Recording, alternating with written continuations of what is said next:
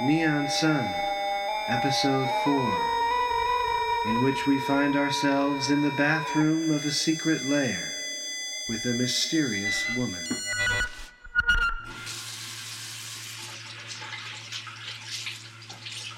As Sarah washes her face and looks into the bathroom mirror, her mind takes her just a few days into her past, to the morning before she left Global One for Eternia on this doomed mission.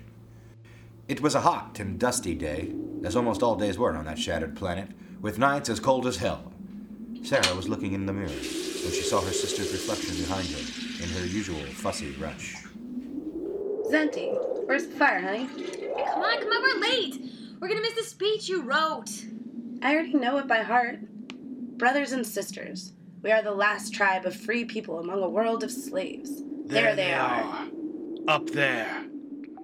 Sitting in their thrones in that wagon wheel in the sky. Consider their insidious tentacles stretching down to us, sucking up the resources our brethren are creating.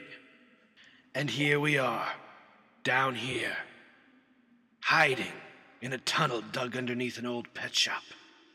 We are many. We are many, they, are few, and yet, they rule. Why? Okay, Miss Know It All, shut up and let's move. Last one of the old pet shops is Slipper.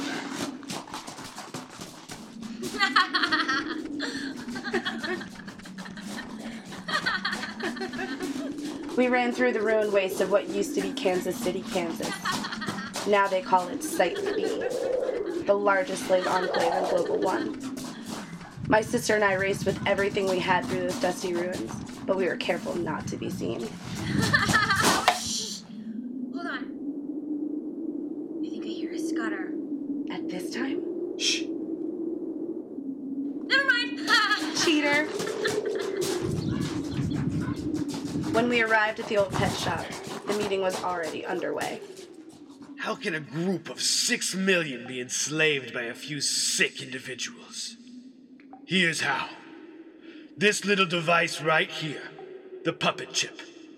Smaller than an old postage stamp, but with the power to control our thoughts, actions, and perceptions. The power to enslave millions. We here share one thing in common. We've each had one of these ripped from our flesh. Not a pleasant experience, was it? But it was worth it. Because now, brothers and sisters, our eyes are open wide in the land of the blind.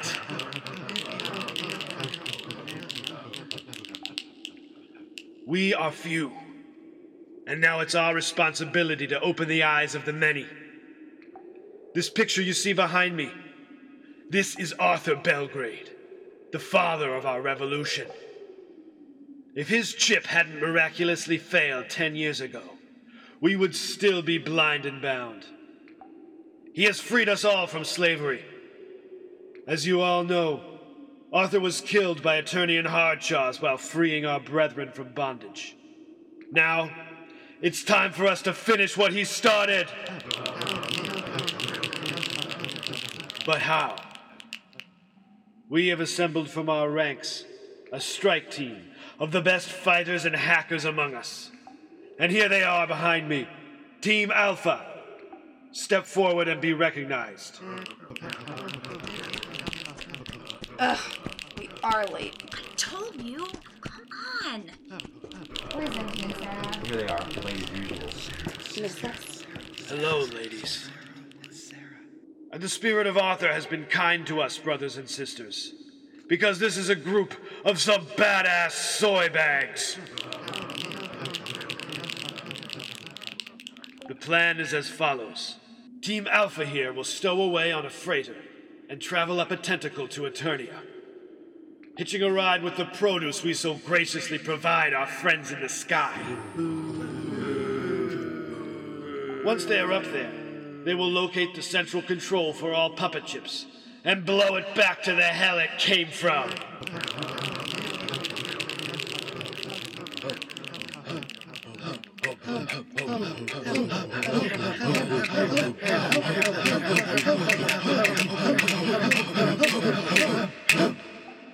This meeting is adjourned. May we all meet again in greener pastures.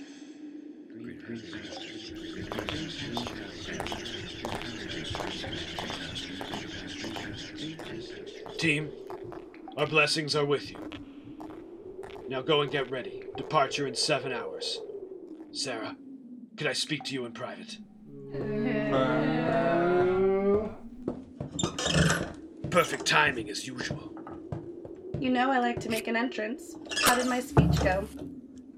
My speech went pretty well, I'd say. But here's the thing I don't remember putting you on this strike team. Executive decision.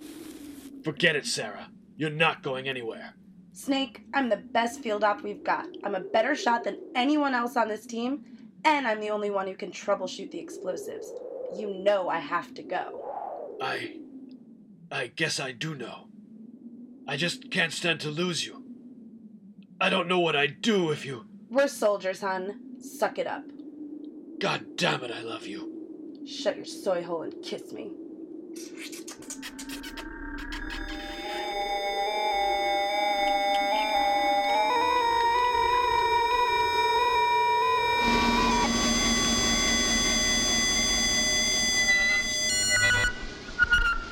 And so, there we were, Team Alpha, in a freight container, hiding among food grown by the slaves of Global One, being shipped up to Eternia.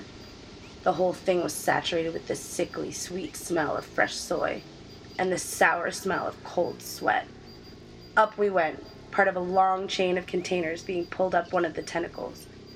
It was about an eight hour trip from the surface to the space station. All we could do was hunker down and wait for those doors to open. And wait. Zenti, you still awake? How can I sleep? I might be dead soon. Have you ever wondered what things will be like once everyone is set free? I mean, there's a whole lot of people down there, and who knows how many of them will turn out to be chunts. Probably most of them. But anything is better than this. I'm not so sure. Millions of people waking up at once? It's hard enough to keep them safe one at a time. Waking someone up with damaged memory banks ain't pretty. Can you remember Mom? You know I can. Tell me what you remember about her. Again? Well, I remember her being very beautiful. Tired. What about her face? She had a long face, a hard face, kind of distant. I, I can't remember her. I know she's there somewhere, but when I try to picture her face, it, it might be her, it might be someone else.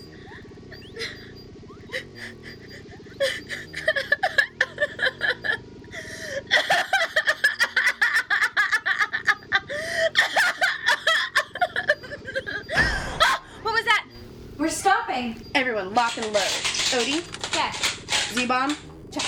Delco, Check. Born Child, Check. Zenti. Zenti! The doors, they're opening.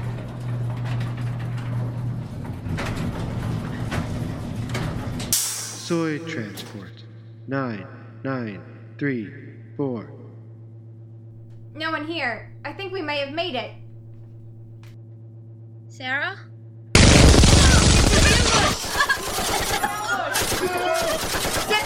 No!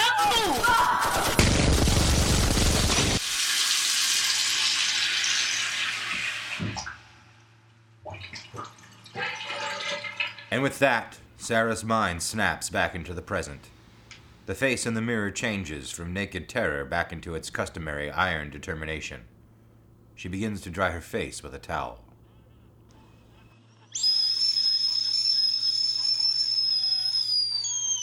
Have a seat, son.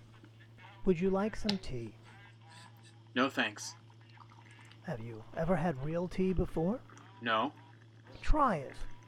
That way, you'll know what you're refusing next time a stranger offers you lavish hospitality. I don't mean to be rude. Quite all right. Manners are an old man's game, but they can come in handy. There you go. Thank you. Anyway, you're more polite than your father was at your age. I knew it. How did you know my dad? Ah, Sarah. Somewhat refreshed? I was just giving Melvin here a little history lesson. Wait a second. Why did we go to Chuck's house? What do you mean? You knew where this place was the whole time. Why didn't you come straight here? You thought you might be bugged, so you let them track you to Chuck's house while you removed the tracking device from your arm. Then you ran out the back window while he was slaughtered. I took you along with me. I didn't have to do that. All right, children, it's been a busy night. What you two need now is a good night's sleep. Sarah, your room is down there. Melvin. Whoa, hold on. I'm not sleeping here. I have to go home. And you haven't finished your story. What about my dad? It'll keep until morning. And unfortunately, son, you can't go back home. You'll be sleeping here tonight.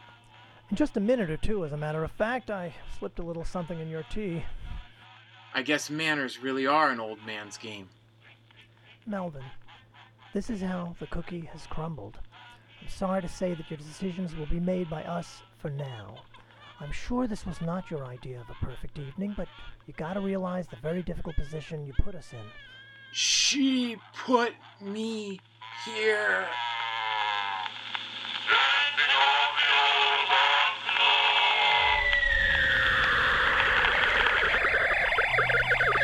Tune in for Neon Sun, Episode 5, in which we will meet the Eternian High Council